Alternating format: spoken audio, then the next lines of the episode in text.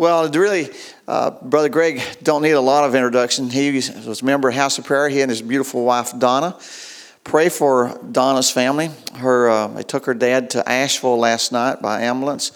He is in stage four uh, congestive heart failure. Um, her mother's just got through a bout of, I guess, surgery for. Still recovering from mel- multiple, some kind of cancers, myeloma.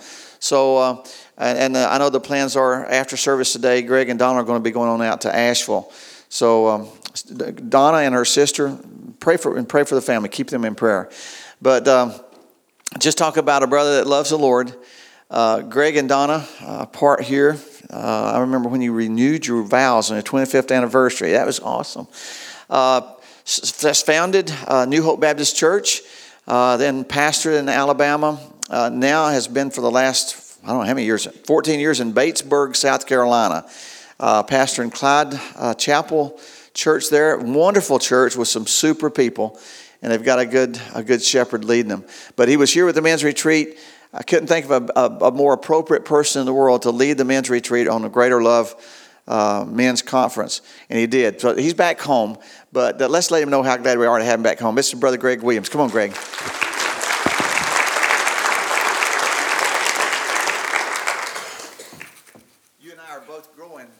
Yes. Out of our hair. Taller than our hair. yes. Love you. I love you. I was uh, going to call out Brother Mike Robinson. He, uh, when I showed up, he said, "That is not Greg Williams. He's too old and too gray." I said, "Well, I'm the older, grayer version. You know, that's just the way things happen." I, I am excited to be back home. Um, you young people, thank you so much for what you do for the Lord. And you pastored Luke. Yeah, I was Luke's pastor, and I had him totally deceived. He thought at one time I was Jesus, and but I do follow after him. Uh, I long to be like my Savior. I long to know Him intimately, and really, I'm sort of a good place in my life. Um, you know, there's, there's lots of things I could complain about. I used to be stunningly handsome. And the Lord has a way of humbling us, doesn't He? Um, but all I want is to know God. And you know, ironically, the scriptures say eternal life is knowing God and His Son Jesus Christ, John 17, 3. And that word know means to be intimate with, not to just know about but to know intimately. Sort of like a, a husband wife relationship. And we shouldn't find that hard to believe because that's what the Bible says. God says, I was a husband to you, to the nation of Israel, and you were unfaithful to me. One of my favorite books in the Bible is the book of Hosea, where the prophet uh, endured unimaginable things so that he could deliver the heart and the message of God, a broken heart, and yet a heart that desired to reconcile with the unfaithful wife. And uh, it touches my heart deeply because that's true of each and every one of us individually. We were created by God, for God, for His purpose and for His glory. He designed us with a purpose in mind. And if we'll be honest about it, most of us, we didn't give any thought to that. And it's really sad, you know, as I get older and I realize these things and I look at, around at life and I look at young people and they're making all these important decisions, they're making them apart from the knowledge of God or the will of God. And I know that, regardless of what they've set their sights on, they're going to end up empty, just like I did. You know, how does a man become a drug addict? How does a man become an alcoholic? How do these people get into these lifestyles that are so abhorrent that they're totally blind to God's love and God's truth? And you may think about homosexuality and all that, and that is quite the rage this day in our culture and our society. But you know, people who are in love with the treasures of this world, money, they're just as lost. And they're just as empty, and they're going to be just as disappointed. And like I shared at the men's retreat, there was one time in my life, just once. I wished I could say it happened every day. I, I could sense the presence and the glory and the approval of God. I thought, boy, it's good to be back home. Um, but one time in my life, I feel like I, I felt the Shekinah glory that fell in the temple when Solomon dedicated the temple. And it was so glorious, so wonderful that it f- fulfilled me. I had no longings, no wants, no desires, and all I was was just in the presence of the Lord. And that's what inspires me each and every day to get up and go tell the story. Uh, when I was a younger man, I thought I would one day maybe be a great preacher. And uh, my ideas of being that great preacher, uh, they're not going to happen, and that's good because God designed me to be a son. That's more important to Him than me being a, a great preacher. I don't think my shoulders could, could carry that, that mantle of greatness. I want to give you a word. Uh, it's called pluralistic therapeutic deism. Yeah, that's a big one. Took me a long time. Yes, one word. A recent Barna survey, well, actually, this was about five years ago, came to the conclusion that that was the overall view of young people as they were exiting college and entering into the workforce. Say, what does that mean? Well, they believe that there's a God, which was amazing to me because they've been taught humanism all through school. There is no God. And we adopted this uh, high, lofty, moral platitude uh, that, well, we as a nation will be humanists. Let me tell you something humanism is the philosophy of atheism. That's all it is. Atheism has no answers for where did I come from, why am I here, and what happens to me after I, did, I die. So humanism gave those answers, but it's at its heart and at its core, it's atheistic. No God. So it was amazing to me that this generation would believe that there is a God, but they also believe that there were many gods or many interpretations of God, thus pluralistic. You know, you have yours, I have mine, doesn't make yours uh, superior or inferior to mine. And we know that that's a lie. It's an old lie, not a new lie. Well, of course, therapeutic, we know what that means. That means whoever God is, He's supposed to make me feel good about myself. That's, that's why God's there. He's to help me just through the tough times in life. You know, bless me, Lord, bless me, Lord, bless me, Lord. And of course, deism is God. That is their belief of God. Now, where did that stinking thinking come from? Unfortunately, some of it has come from churches. Yeah. Churches that say they bear the name of Christ, Christian. But that's not true. It's another lie. They've been taught it in school, but the, the worst thing is I think that they looked at the lives of people who said they were Christian and they couldn't see a discernible difference. Now, I want you to know the message I'm going to share with you is not words of condemnation. There is therefore now no condemnation for those who are in Christ Jesus, who walk not after the flesh, but in the Spirit.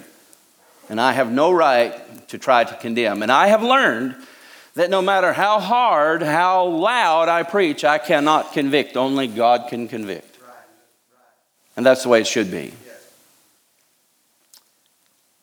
But what I have is a message that should spur us into action. Because Jesus said, You are the light of the world. You are the salt of the earth. And he was talking to his followers, believers, Christians, disciples. We use those terms, and really we don't give much thought to what they mean. And I want to, I want to look at a couple of things. And as uh, I stand here, I want you to know that what I'm going to share with you has been really probably about five years of. Um, really shaking in my life. about five years ago, maybe it was, I, I can't remember. I can remember being there in my prayer closet and asking God, can I, can I just stop this? Can I just get off this merry-go-round that they call the church? Now, I love everybody and there are lots of good people, but a lot of what we do is nothing but fluff. And I'm sick and tired of the fluff. I hate going to these meetings that produce nothing but contention. Mine, mine. Well, I think, I think. I, who cares? How about what God thinks? And I, I asked him, I said, Lord, you know I love you. And I know that I can't live a day without you. I don't want to live a day without you, but I know I can't even walk without you holding my hand. I know that. But could I quit being a right reverend? Could I do that? And I waited. And what God began to reveal to me is that He had a more excellent way. So if you have your Bibles, will you turn with me to the book of Colossians? The book of Colossians, chapter 1. And I would invite you, uh, as I love to do, ever since I learned this um, from some dear brothers in Africa, to stand with me in the honor of the reading of the inspired, inerrant, infallible Word of God. We do worship God as we stand in reverence and acknowledge his eternal word. Colossians chapter 1, I'm going to read verse 9, 10, and 11. Now, understand this is not only the inspired word of God, but is an instruction to God's people, and the Apostle Paul writes to the church of Colossus. Everybody there say amen? amen. Anybody not say, wait a minute. I hear no wait a minute. For this cause, we also, since the day we heard it, do not cease to pray for you and to desire that you might be filled with the knowledge of His will in all wisdom and spiritual understanding, that you might walk worthy of the Lord unto all pleasing, being fruitful in every good work and increasing in the knowledge of God, strengthened with all might according to his glorious power unto all patience and long suffering with joyfulness. Would you join me in prayer? You are a good, good Father. And I realize, Father, that uh, more than likely, my eyes see a group of people gathered in the name of Jesus to worship you and to ascribe greatness to you and to give thanks to you on this day that we call the Lord's Day. And so I ask you, dear God, that you would allow each and every one of our hearts to, to sense your presence, that we may lift up hands and praise you, that our hearts may be filled with your grace to serve you. But I also pray, Father, that you would speak to us and help us, Lord, to see what you can so plainly see all the time in our lives. Realizing, God, that if there's anything short in our life, you're not wanting to condemn us you're wanting to fix us. And you are a good, good Father. So I ask you to hear and answer our prayers because I lift them up in my faith and my love in the name of Jesus Christ. Amen. Thank you. Please be seated. I believe for God's church to be truly the church of the Lord Jesus Christ and everything that He envisioned there are four essential elements that must be a part of our lives because when we talk about the church we're not talking about a organization of man we're not talking about denominations created by men we're not talking about buildings we're talking about the bride of christ and we're talking about people people who've been forgiven of their sins People who have had a personal encounter with the risen Lord Jesus Christ. That's the church. There will always be those counterfeits out there. But there's one thing that each and every church will have in common, and that is faith in God and His Word. Faith. What is faith? as a little boy, people would tell me to trust something, have faith in something, and you know, some of those things were true and some were not true. So when people would talk to me about having faith, uh, it was like uh, make believe. And I want you to know a lot of times when we talk to people who are lost, and we, we say something as simple as just believe unto the Lord Jesus Christ and thou shalt be saved, they go, You want me to make believe in your religion. And you know what's sad is sometimes their lives are so hard and so difficult, they're willing to try that. That's why I emphasize the reality a Christian, a true Christian, has had a personal encounter with the risen Savior. They met him. That's my testimony. I, you know, we can discuss and argue and debate theology and points of theology, but the reality is, for me, I know beyond a shadow of a doubt that I met the King of glory and that my sins, which were heavy and oppressive and leading me to hell, were all lifted once I truly gave them over to Him. It's not a good deal. God didn't get anything good out of that. A good deal, both parties get something. All God got was heartaches, sorrow, a broken life. But He said, That's what I wanted because I love you. So I had to work out this deal called faith. What it literally means is like the old song says, trust and obey. Or another way to put it, Jesus said, Why callest thou me Lord and do not do the things that I tell you? What are you talking about? It's real simple. If you believe that Jesus is the Son of God, if you believe that He is in fact the creator of heaven and earth, if you believe that he has the power to raise the dead and he has the wisdom of eternity, then why wouldn't you do what he's saying? Amen. Amen. That's faith. When he says, I know what your eyes see, I know what your ears hear, I know what you're touching with your hands, but get out of the boat anyway. Watch this. It's believing God and His Word.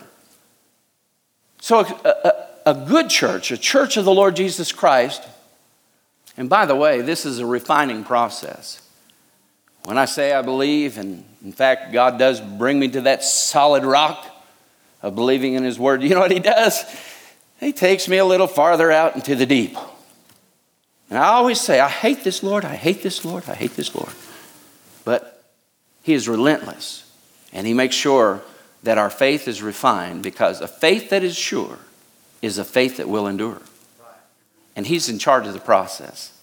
So, a Christian has faith in God and His Word. The second thing is they demonstrate that by love for God and love for the brethren. Brother Jerry, when he began the men's conference, he stood up and he shared another one of my favorite passages of Scripture, one that I took to heart and I share with everybody. Uh, by this shall all men know that they are my disciples. They have agape, they have love one for another. See, we all know the love of man, and we all know it fails. But the love of God never fails. The love of God is unconditional.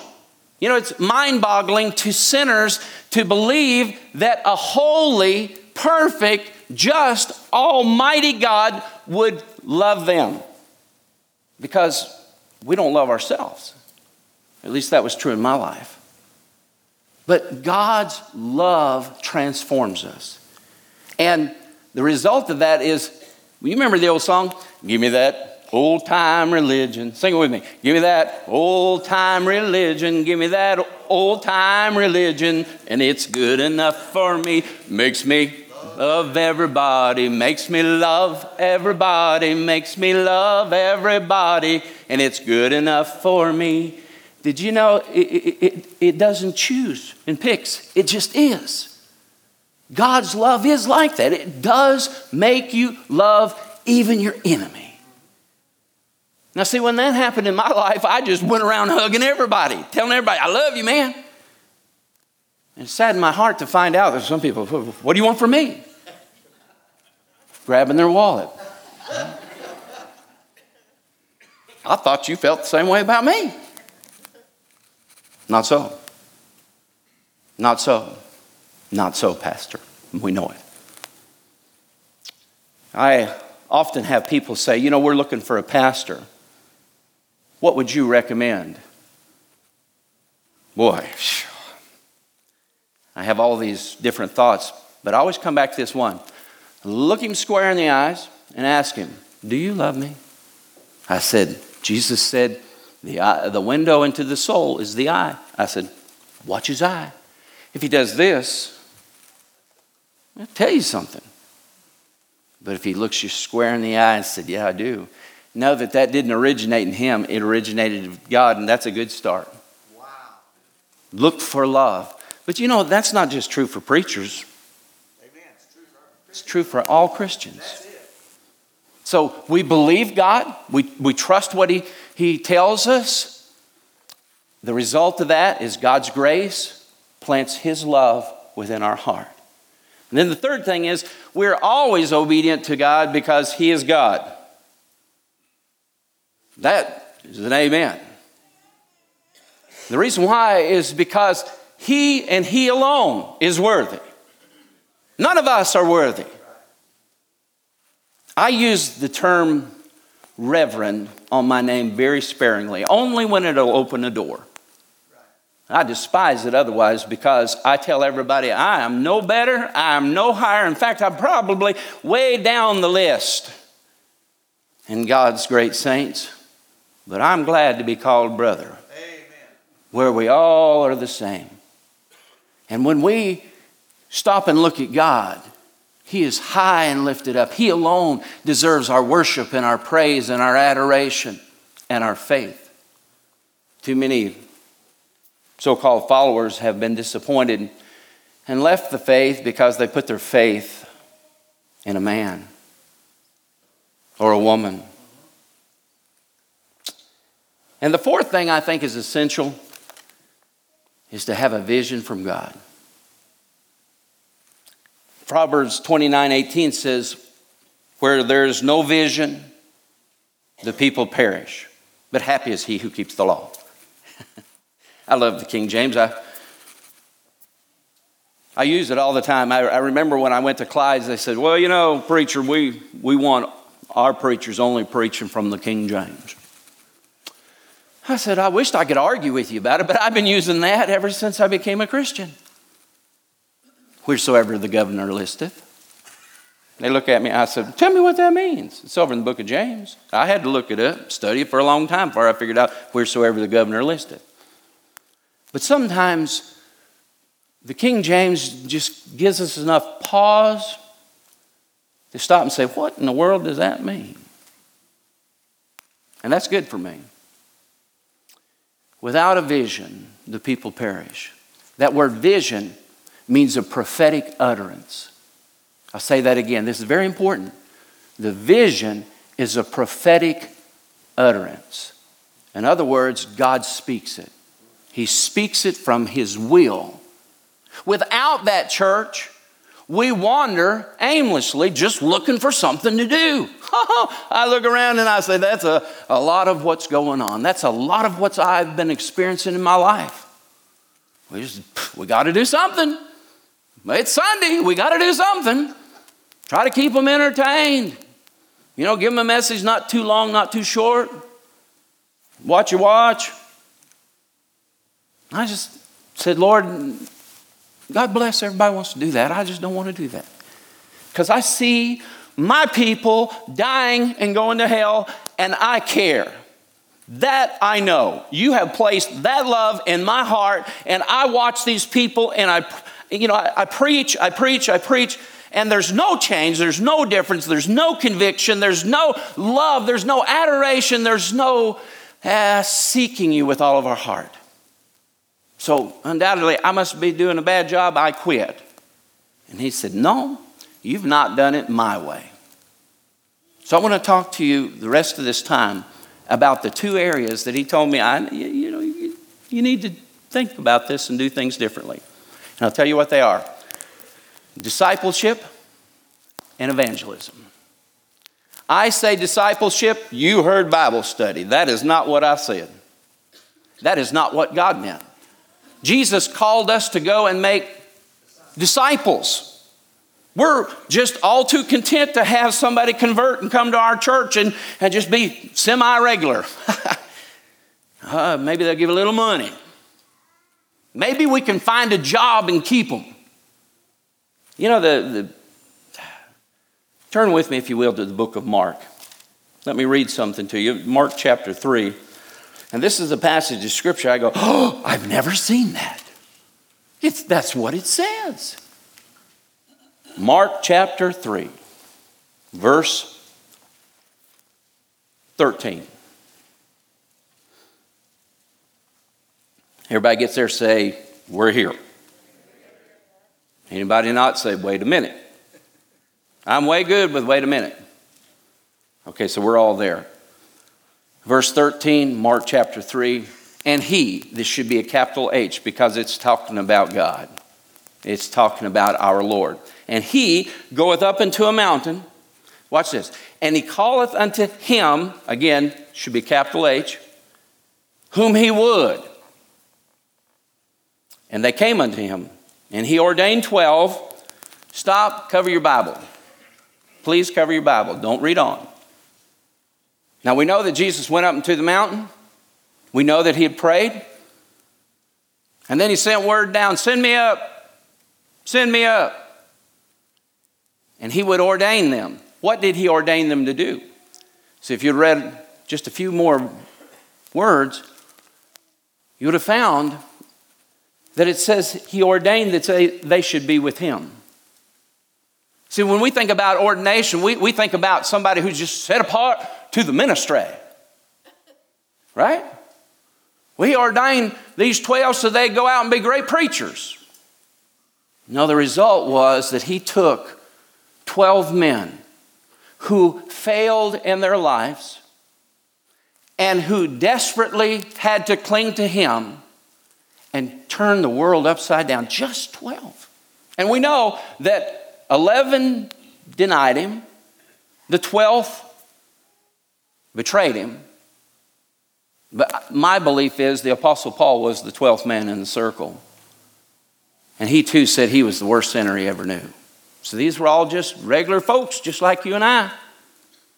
Fishermen. I, I, I like that. Pastor, I like that. He chose some fishermen. Yeah. But they gave up their fishing because the Lord Jesus Christ would come and dwell inside their hearts and empower their lives. But don't miss the point. He ordained that they should be with him and that he might send them forth to preach and to have power to heal sickness and to cast out devils. Now, see, I'd always read that and I, I just focused on, whew, they got some power and we know about that power. They laid their hands upon the sick and they recovered. They were, those apostles laid their hands upon the dead and they got up. Woo! Now that's some Holy Ghost power. But it all happened because they were with Him. That's what discipleship is. I pastor in a congregational Methodist, which is a Southern Methodist. They're semi autonomous, they own their own property, they call their own preacher. But you know, the, the real irony of the Methodist church, and being I'm a Methodist pastor, I can say this, okay? They forgot all about how they were successful. See, John Wesley knew this because he had experienced that, that struggle of finding true faith, true faith, where he knew beyond a shadow of doubt yes, I've been forgiven of my sins. Yes, the, the burdens are gone. I have nothing to give him except my broken life. And he took it, he took it, and he took all my shame and all my failures, and I'm forgiven. He knew that in a real personal way. And so the result is that I got to go tell somebody. But he knew that for him to be successful, he needed to do it God's way. So he began these groups called societies, bands, if you will. They were small groups that came together. And what they did was disciple a disciple that would disciple a disciple that would disciple a disciple. And the result was overwhelming. See, these groups, in fact, Wesley would never preach a place that he didn't have a society ready to receive. In fact, his altar call was not to come on down here, it was go over yonder. There's some people already praying for you. They are walking in the Spirit. They will love you unconditionally, and they're going to help you to grow by making that attachment, that personal, real attachment to the King. And he, like myself, believed that no man came to Jesus except that God the Father would draw him. And so he, he saw it as an imperative to, to engage those societies. Pray, pray, pray that the Holy Spirit will touch the hearts and minds and lives of other individuals. This is all an essential of being a disciple. And then he would go out and preach. Wow, he was a great preacher. No, he served a great God who loves all man and is not willing that any should perish. See, when we, we put somebody up on a pedestal like that, we miss the whole point. It is Christ in you, which is the hope of glory. It is Jesus Christ who has no respect for person that will make you and I successful in building his kingdom. And we already know that's his will.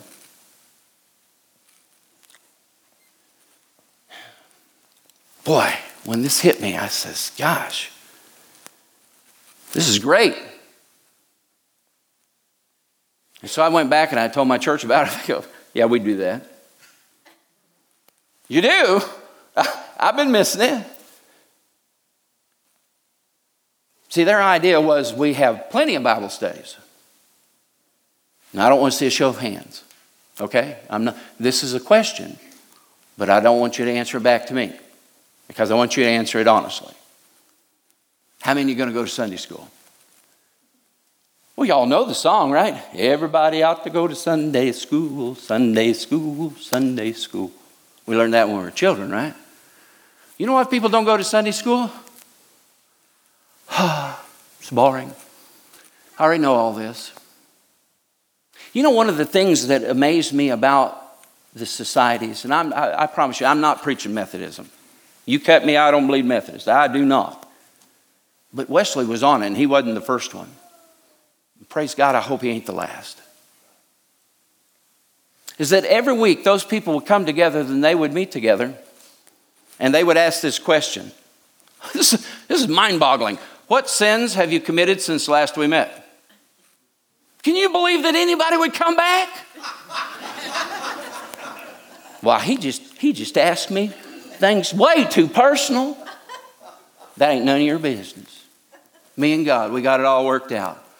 God didn't design it that way. And I want you to know people came back because they believed that Christ was working in that individual and they longed for more of Christ within their heart. Because salvation is that way. All of you, Lord. I don't want just a little bit. A little bit of religion won't do me any good. That was true for me. I need all of you. And you were designed to receive the life of the Spirit. You, our, our father, Adam, knew that till he died. And all of us were born dead until Christ comes and gives us life. That's what the Bible says. And so when we, a lost person sees that, they'll recognize, hmm, something there. It's not in religion. It's not in being a Methodist or a Baptist or a Pentecostal or even non denominational. It is celebrating the life of the risen Savior. Well, it's, it's true. Think about it, brother. You know, in Jesus' day, the Bible says the church was full. It was full, constantly overflowing. People coming to him, and these weren't the religious crowd. Sinners were flocking to Jesus. And I tell you, if Jesus in his fullness is in the house of God, I'm telling you, sinners will still flock to Jesus. They will. That's what they're looking for. That's what they need. When they walk in the doors of the congregation of the brethren, they need to be encountered by the presence, the overwhelming presence of the Lord Jesus Christ. I'll never forget when my wife, which was a good person, she didn't do all the bad things I did, and I got saved before she did. That'll tell you something. But she went to church with me. And she just stood there and cried and cried and cried. I said, Isn't this awesome? She goes, This is weird. This is so strange. I don't know what this is. But she was already hooked. Stop and think about it. Why did people come to Jesus? Because they had needs. Now, this is where it really gets good. Jesus was out looking for them. One of my favorite stories in the Bible is found in John chapter 9. You're very familiar with this story. There was a man, he was blind, born blind. Have you ever been to Israel, brother? Okay, I was going to say, send him back. It's a great place for your pastor to go visit.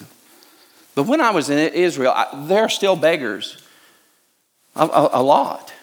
And that was, that was strange because we don't see a whole lot of them. We call them panhandlers and stuff, but here. But it was pretty commonplace. And, and this man had lived his entire life of begging on, on people's good graces. That'd be pretty humbling, wouldn't you, you think? He had a mom and daddy, we know that, that's what it says, and they would take and set him out so he could get him a little money. And Jesus was walking by and he saw him and he stopped. Would you like to see? Oh, oh, would I like to see? Just fill in the blank. Our greatest, what we think our greatest need is. And Jesus already knows that and he wants to help you out. This man was blind, so Jesus said, Tell you what you do. You go down to the pool of Siloam. You get there, just wash. We'll see what happens. I love that. And when he did, his eyes were open. I tell you, that would make a Methodist shout. It would. I can see, I can see. I bet you he was dancing and praising God. There was joy in his heart. And everybody goes, What's wrong? Well, this, the same guy? No, that can't be the same guy. He's born blind, he's always been blind. This guy, he can see. So we need to investigate this. You know the story. He's brought before the Sanhedrin, the, the religious leaders of the day. Tell us what happened. Now, the guy didn't have any theological understanding whatsoever. None. He didn't. And so he told him, you know, this guy named Jesus, that's what he said his name was. He come by, sent me down, washed my eyes. Oh, we know that that invalidates everything. I love that. How stupid can you be?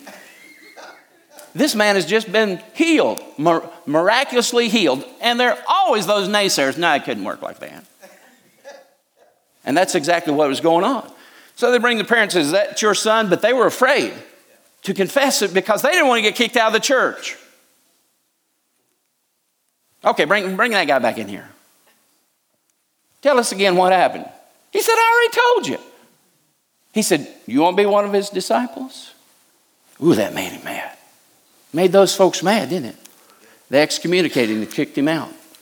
But before they did that, he said, All I know, I once was blind, but now I can see. A real personal encounter with God gives you a real personal testimony. Amen. We must develop our relationship with God in such an intimate way that we can help others begin to understand what they need to do to develop a personal relationship with God. Now, it's empowered by the Holy Spirit. We can't make disciples without the Holy Spirit working within our life. This is good news. He came for that reason, to empower your life for that purpose. If you try to make the Holy Spirit uh, subservient to you, Lord, just slay me right here in the Spirit. Can I tell you when I first got saved, that's what everybody's saying? Woo, look at him, knocked out down there. And I would sit there, I ain't getting none of that. I guess it's because I was a drug addict and an alcoholic. That's why I don't get none of that. And I remember God rebuking me for that. It's gone. I don't see that. Quit bringing it up. It's not a part of your life. I paid for it on Calvary. Don't you bring it up anymore. And so I began trying to be the best redheaded stepchild I could be until he convinced that he loved me. He loved me. And then when he was dying on the cross, he was thinking of me. It just melted my heart. I've never got over it. I don't ever want to get over it all eternity. And when that's your motivation for going out and serving the Lord, I tell you, you may feel disappointed, but you'll never stop. You will never stop. Let me give you a passage of scripture, and I know I got to hurry. We start Sunday school at 10. So that means I got about seven minutes, is that right? You ain't got much longer, big boy. You're, you're on borrowed time now, hurry. Okay. Luke 24, verse 45. Don't turn there. Let me read it to you. This is when Jesus encountered the disciples after he was risen. It says, Then he opened their understanding that they might understand the scriptures. And it's talking about the disciples.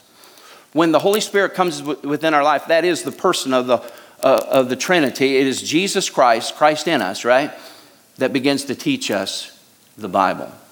And, I, and like I shared at the men's conference, that's exactly what God said he was going to do in the new covenant. So let me give you a couple other scriptures real quick. Ezekiel 36, 26, and 27, and then Jeremiah 31, 31 through 34. These basically going to say the same thing. This is what God said He would do in the new covenant, the New Testament, salvation as you and I are supposed to enjoy it. A new heart also will I give to you, a new spirit will I put within you. I will take away the stony heart out of your flesh, and I will give you a heart of flesh and I will put my spirit within you and cause you, I'm going to say that again, and cause you to walk in my statutes, and you shall keep my judgments and do them. Thus saith the Lord. He knew what he's talking about, and that's what we should expect. So, discipleship fleshed out is we study the Word of God with God. That's the deal. We get to go to Him. What do you mean by that? And you should expect an answer. Now, I do believe that God empowers individual by his grace to perform certain functions in the church and that is the offices that God gave to the church. That is the gifts that he gave to the church for that purpose. Till we are all strengthened and we come to the fullness of Christ within our lives. Discipleship. Nobody told me about this. I thought about it. Lord, nobody did that in my life. The Lord said, Yes, somebody did. I said, Who? Nobody took time to sit down with Greg and flesh it out. Yeah, they did. His name was Oswald Chambers. Oh, Lord, me and Oswald have been walking together about 30 years. Yeah. And that's when this light came on. And I understood that anything that God does through you and I is eternal because he did it. Isn't that how we leave a legacy? I'm on borrowed time, so let me ask you to turn with me one more time to Matthew chapter 11. Now, understand, I really, really, really, really practiced on saying, Hi, my name is Greg Williams. I'm a servant of the Lord Jesus Christ. If you were to die today, do you know beyond a shadow of a doubt that you'd go to be with Jesus in his heaven? My wife said, Boy, you sound a lot like a salesman. I was so offended. I'm thinking, do you know how long it took me to really practice that in front of a mirror? She was right. But there's value, which, by the way, that's part of evangelism explosion. There's value in the four spiritual laws. There's great value in knowing the Romans road. But see, that's what we look at as evangelism. I'll memorize some things, I'll go out and I'll just, I'll hit them right between the eyes, Pastor. And maybe they'll come to church and preach or preach a good message and they'll really get saved. That's the way a lot of people think, but I want to show you that's not the way Jesus did it. This is how Jesus taught us to witness. John, I mean, Matthew chapter 11, watch this. And it came to pass when Jesus had made an end of commanding his 12 disciples, he departed thence to teach and to preach in their cities. Now, when John, which is John the Baptist, had heard in prison the works of Christ, he sent two of his disciples and he said unto him, Art thou he that should come, or do we look for another? Good question, right? Jesus answered and said unto them, That's the two men who came and asked the question, Are you the one, or do we look for another? Jesus answers and says to them, Go and show John again those things which you do. What's that say? Hear and see. What you hear, what you see, See, that becomes a real and personal testimony. I realized I can't give Jerry's testimony. I can share his testimony, but that's not my testimony. My witness must be what I have received personally from the Lord Jesus Christ, what I have heard Him say, what He has taught me personally. And that becomes powerful because it's true. I don't have to memorize it, I don't have to practice it. I just go forth saying, Where do you want me to go, Lord? I, am out of time, but let me tell you how this works. Right after he revealed this to me, I, am I'm, I'm actually at the hospital. By the way, pastors go to the hospital a lot, and it's not because we're always sick, but I was there and, and I said, Lord, what do you want me to do here? And I'm looking around. I got my radar on. Okay, I'm looking. And these two women come and sit right across from me. I said, Okay, Lord, do you want me to speak to them? Let them initiate this conversation. Why are you here? They said. Well, I'm a pastor, and I'm, uh, one of my church members is having surgery, and I always like to wait just in case. Oh, you're a preacher, huh? Yeah, yeah, yeah. Well, they confessed to me that they were atheists. In fact, they confessed to me that they were living together and they were atheists. Tell me why you believe in God. And so I just told him about my testimony. I said, man, there's a time that I was mainlining crystal meth, and I, you know, somebody started praying for me. And I fell under such conviction that I couldn't stand it. And I realized I was going to die and go to hell. And, and I didn't want to die and go to hell. And I didn't know what to do. And so God began to show me what I need to do. And I told him about him taking me out to the fields, the woods. And I, would never been there before. And how that he, he led me right to the foot of a cross. And I'd never seen that cross before. And when I was there, I knelt down and I said, Lord, I can't change. I don't know how to change, but I wished it was different. Just pass me on by. And he told me, Love me. And it broke my heart. And you know what? They began to cry.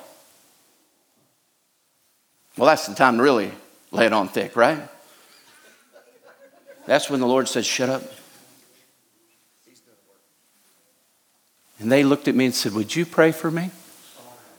So, right there in the operating waiting room, I knelt down and I said, Lord, let them find what I found. Let them find what I found. I don't want to give them all the theory and all the theology. Just, Lord, do for them what you did for me, and I know they'll be as happy as me. And one looked at the other and said, Well, it's your idea to sit here.